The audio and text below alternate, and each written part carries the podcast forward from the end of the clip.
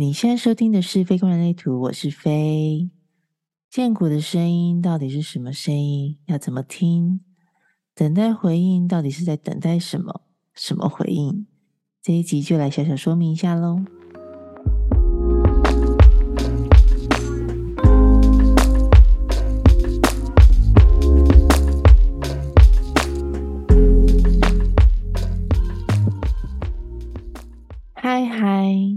这集依然是与人类图有关的非观人类图。上一集荐骨中心空白的主题大家都听过了吗？这集我要反过来，要来好好聊一下生产者独有的荐骨的回应。其实第二季我有找过罗克西来录一集荐骨聊天室，是两个设计很不一样的生产者的对话。就虽然都是生产者，但是我们设计真的蛮不一样的。那一集里面，我们聊了很多关于生产者的策略在生活中的应用。如果还没有听过人，其实也可以去听听看。而这一集呢，我是想更简单的整理，然后聊一下等待回应到底是什么意思。请听荐骨的声音又应该要怎么听？另外，我也有发现，就是生产者宝宝们真的其实有很多关于。荐骨回应在生活中应用上面的问题，所以我在前段时间在 Instagram 上面就有收集了一些问题。嗯，因为时间的关系，我猜想我这一集应该是回答不到。不过在下一集里面，我就调了一些大家比较重复有问到一些大方向的问题来回答。其实我觉得就有点像是流言蜚语单元的荐骨特辑喽。当然，大家如果听完这两集还是有其他的问题，我觉得也是。欢迎大家持续的投稿流言蜚语，我就再把它整理整理，然后之后找时间来回答。那本集呢，我会先来介绍关于荐股回应要怎么听的这件事情。嗯、呃，其实这些部分内容，我想可能有人会在我的 Instagram 的限动精选里面有看过了。不过，其实我放这个限动精选，其实大概有两年多了吧，一直到现在都还是会有人说哦，看了之后。才知道荐骨的回应原来就是这样而已，所以我就想，嗯，如果是对大家有帮助的，那我就也在 Podcast 这个平台就再说明一下好了。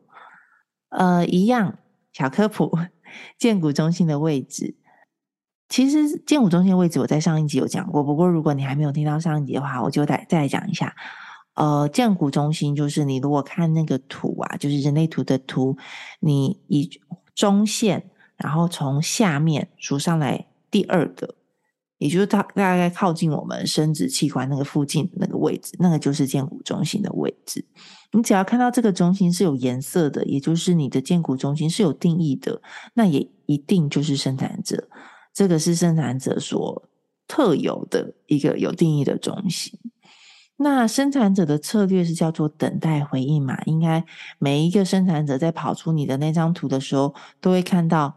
等待回应的这个策略，嗯、关于等待回应呢，我会简单的把它分成两个重点，一个是等待，另外一个就是回应。而所谓的等待，就是不需要主动发起；而回应，就是荐骨的回应。我想，可能很多的生产者都会把主动发起。这四个字当成一个很严厉的禁止令，好像就是完全不能去触碰它，好像触碰它了之后，你会 招来什么样的恶果？这样。不过我越是去理解它，我越有一种感觉，其实我觉得不是禁止，不是说就是不准，反而是越去体验它之后，我会越发现，我们生产者是不需要去主动发起的，就是不需要。事情自然就会来。生产者之所以是生产者，并不是我们被归类为生产者。其实人类图一直都不是一个分类，不是把你分类而已。嗯，而是这四种者，就是四种不同的类型，是我们能量场的形状不同。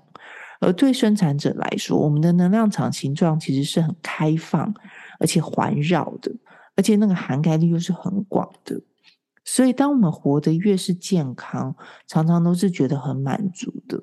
那我们那个开放又环绕的能量场，就会是一边对这个世界开放，一边又会以那个又广又环绕的能量场，自然的把正确的事顺着生命之流，好像像浪一样带到我们的面前。所以，我们根本不需要去主动发起，因为已经有太多的事情让我们无时无刻都在回应了。但是，圣诞者也别太焦虑。不是说你每天就要躺在床上等别人来叫你才可以起床，然后或者是要一个口令一个动作这样。究竟是不是主动发起？其实有一个很重要的关键，就是你的头脑有没有介入。你做一件事情是不是有一个所谓的头脑的意图？就很像是非要达到一个目的不可，就是好像是你很缩限在那个结果。嗯，举例来说，嗯，譬如说，如果你今天想要发一篇社群的 po 文，好了，如果是单纯因为你想要分享，那其实你可以自由的去发，就是很自由做这件事情，不用有人来叫你也没有关系。不过，如果你今天是为了想要获得别人的 like，或者是你希望自己被看到。或者想要被别人羡慕，或者甚至是被别人喜欢，这些其实都是所谓头脑的意图，而这些头脑的意图就会让你失去那种开放的状态，那也就成了主动发起。而事情如果没有达到你的设定的目标的时候，你也很容易换来的是挫败，而非满足。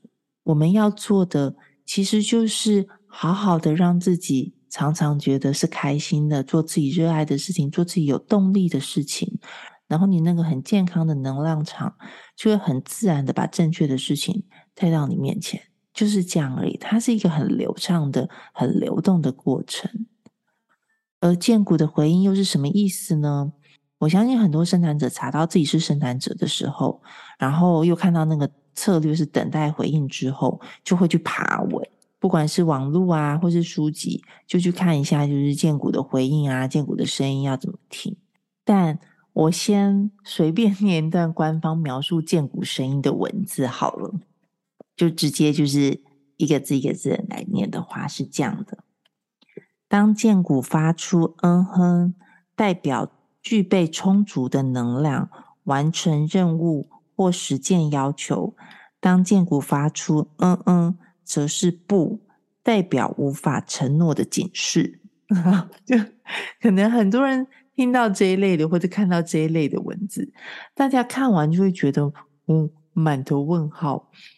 嗯，因为它其实就是一些状声词，你用文字有时候真的比较难去看懂它是什么。但其实荐骨的回应真的很难用。写下来的文字来表达，可是它其实真的很简单。荐骨的回应，用比较白话的说明方式，其实就是当有人问你一个封闭式的问题，也就是像是是非题啊、yes or no 的这些问题，或是当有件事情是透过你等待、你不主动发起而自然的来到你面前的时候，你不要透过思考，也不要经过语言，而直接发出一个声音去回答它。它就是你荐骨的声音。呃，生产者其实应该都会发现自己是蛮容易发出一些嗯嗯啊啊的声音的。大家在听我的 podcast 应该也会发现，我有蛮多这种语助词、状声词的。呃，如果你们有去听过，就是我跟罗克西的那一集，应该就会发现我们两个的荐骨很活泼，就是不停的嗯嗯啊这样子。那其实这些嗯嗯啊的声音，就是荐骨的声音，它其实就是这么简单。像我在前面念那一段官方的文字的时候，其实它的嗯哼跟嗯嗯，其实它有点像是嗯西方人，因为毕竟官方很多文字是翻译嘛。那西方人他们比较容易会有那种嗯哼嗯嗯这样，其实他那个嗯哼嗯嗯是这个意思啦。其实白话文就是一些嗯啊的声音。如果你常常发出这些声音，千万不要阻止自己，因为那代表你跟你的荐骨是有连结的。嗯，我觉得现在这个世代可能好一点点，可是其实我有发现，以前的人比较容易会，也不是以前人啦，其实就像我这个年纪也是，我们比较会怕影响到别人，干扰到别人，也不会怕自己会不会不够专业，好像讲话要好好讲。所以，就有时候会有一些人会限制自己，就是发出这样的声音。不过，越是限制，可能你跟那个荐骨的连接就会越来越薄弱。所以我其实蛮鼓励大家都可以自由的去听听看自己的那些声音是什么，就让它很自然的流动。那至于什么是 yes，什么是 no 呢？嗯，每个人声音是不一样的。以我自己为例好了，我当然是透过了蛮多生活中的观察之后，去发现我的 yes 呢，蛮常会是嗯，或者是嗯这样，这是我的 yes。然后我的 no 呢，蛮常会是嗯，这个应该蛮多人会有的。那另外一种呢，就是大家应该知道我声音很低，所以我很常在别人问我一个 yes or no 的问题的时候，我很常会讲呃，就是比如说别人说要不要去吃饭。呃，这样就我很容易会有这这个声音，我跟你说，对说，就是地狱发出的声音，就是一个很低的声音，这样。那它常常会是我的 no。嗯、大家也可以去观察看看自己的这些声音是什么，其实就是一些很。很简单的生活中的问答，然后那个时候常常都是你不经意的，你很放松的时候。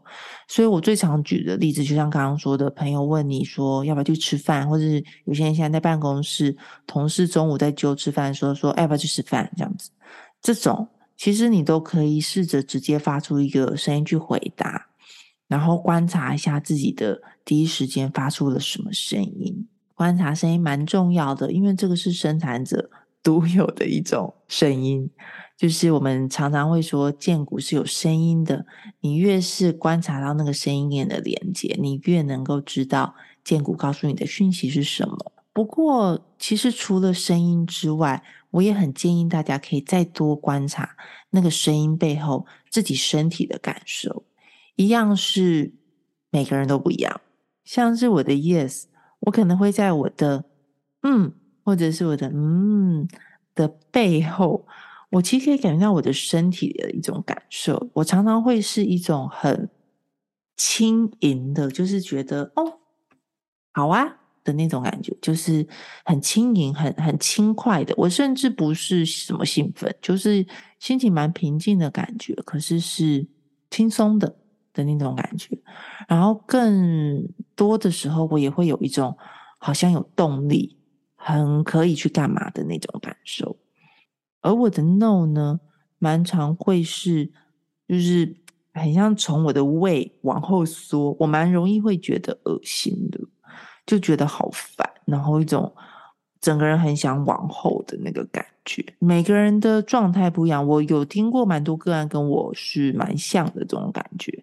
然后也有人就是会觉得，就是很很想逃避，扭来扭去这样子。然后我前阵子听到我最近还举例的个案，他是说他会有一种脚痒痒的感觉，就好像是一种很想要逃离现场的感受。但就是每个人的感觉都不大一样，所以也蛮建议大家去观察看看自己的那个 yes 是什么，no 是什么，什么声音或是什么感觉。多给自己一点时间去观察，记得就是在回答的时候，不要透过思考，也不要经过语言，是一个很放松的状态下去回答的。慢慢的就是从生活中的要不要吃饭啊，要不要出门啊，要不要买这件衣服啊，这种小事情开始，你一定抓得出来。而一旦抓出来了，就不要轻易的违背它。当你越是顺着这样的指引去做出决定，你也更能够跟你的荐骨跟身体有更紧密的连接。那当然，嗯、你可能在观察中会发现，还有另外一种可能，就既不是 yes，也不是 no，是一种沉默，或者是答不出来的那种感觉，好像一个，嗯、呃，听到这个问题之后，一个卡住的那个感觉。这其实有几种可能。一种其实就是你的 no，其实蛮多时候我们就沉默答不出来的时候，蛮常会是其实不想要，但是你的头脑在思考，真的不要吗？会不会其实要比较好？或者你在想说，我真的不想要，诶，我要怎么拒绝他？拒绝好吗？就是你的头脑开始往里面跑。而另外也有一种可能是这个问题不够清晰，像譬如说我刚刚有举例嘛，如果嗯朋友问你说要不要去吃饭？你可能一时之间答不出来，但如果他问你说哎，那我们要不要去吃拉面？你可能就答得出来，就是这个问题不够清晰。所以有时候如果答不出来的时候，也许你也可以请对方多给你一点点资讯去回应，例如说像刚刚说的吃饭啊这种，他可以更明确的一些资讯，让你荐骨有机会去做正确的回应，或者是像比较大一点点的，比如说拿到一个工作的 offer，如果你是有一点不确定的那个感觉，也许你可以试试看，请对方再多给你一点工作上面的资讯。工作的内容啊，或薪资条件啊，工作福利等等，他这些资讯都不是让你去思考，而是让你的荐股有更多的机会去回应，去找出那个你真的比较清晰的感觉。而还有另外一种。就是一直答不出来，一直答不出来，很常会是一种犹豫，就是很像是一下 yes 一下 no 啊。譬如说要离职吗？还是不要好了？或者是嗯，要接受这件事情吗？还是不要好？就是那里犹豫不决的那个感觉，一直摇摆的时候，其实我常常也会觉得，现在可能就不是回答这一题的时候。如果你一直摇摆。决定不出来，也感受不出来，然后头脑就开始在那里分析的，这个时候就先把它放下吧，先去做其他你真的有回应的事情。也许时间到了，你那个答案会更清晰的浮现出来。我经常都会说啊，生产者一定要好好珍惜自己的动力。虽然说我们不像上一集说到的非生产者，就我们荐骨中心不是空白的，所以我们好像会比较有动力，可是。不代表我们一定是很有体力。荐骨中心虽然是最强大的动力中心，可是不代表我们可以一直消耗它。对生产者来说，其实很长那种很有回应的事情，是一种很有动力的感受。其实你们也可以回想看看自己生活中有哪些事，是你可以不计结果，就是很想做，然后一做又停不下来。做完之后又觉得好满足的事情，真的就是大小事情都可以。有时候真的就甚至是突然很有一个动力，很想去打扫房间，然后你就打扫着，就是从 白天打扫到黑夜，你都觉得啊，今天家里被自己整理得很好，好开心，好满足。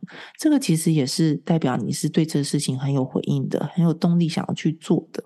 或甚至有些人是喜欢创作啊，也是可以这样子。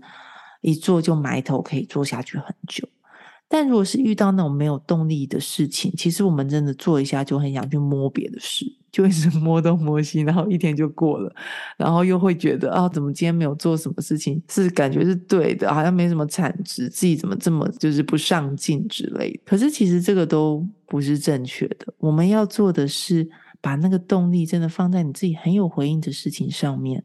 当你这么做之后，你一定可以感受到那样子的付出动力之后，它背后换来的那个满足的感觉。拥有荐骨中心的能量，其实真的不代表我们不会累。像我自己就是一个非常容易累的生产者，而关键是像我刚刚说的，要把动力放在我们真正有回应的地方。我上一集其实也有说过啊，生产者是占我们这个世界百分之七十的人口数嘛。所以这个世界是由我们所创造的，生产者的创造力是很惊人的，也很可贵的。但是，请正确的创造，永远记得，我们是来创造，而不是来消耗的。如果你今天的感受是消耗，而不是在创造之后获得满足的感觉，那也许我们就可以再回头去检视一下。自己做的每一个决定，是不是透过等待回应而做出来的？我们有没有主动发起？我们有没有顺着荐骨的回应去做出每一个决定？好喽，以上差不多就是关于等待回应啦。你讲好像讲好久，奇怪，我怎么觉得我这个可以讲很快？Anyways，更多生活面向的感受跟应用。我真的大推第二季的 EP Two，就是罗克西来聊天的那一集。然后，如果你有回应的话，下一集的内容也希望你来听听。在这段时间，大家可以像我前面说的，你先在生活中去抓抓看自己的荐骨的那个感受是什么？什么是你的 Yes？什么是你的 No？感受看看你做完了这些决定之后，背后的感觉是满足还是是挫败？好好的去观察看看。然后，如果你在实行的过程中开始有一些对建股的观察，也开始有一些疑惑，下一集也许也可以给你一些答案喽。那今天就这样。希望你喜欢今天的内容，也希望你喜欢今天的自己。如果愿意的话，就请帮我订阅起来，或者在 Apple Podcast 留下五星评价。也可以追踪我的 Instagram，搜寻非观人类图 ”，F A Y E 观看的观非观人类图。有什么意见或者想跟我说的话，都可以以任何形式留言告诉我。最重要的是，记得时时回到权威与策略。那我们就下次聊喽，拜拜。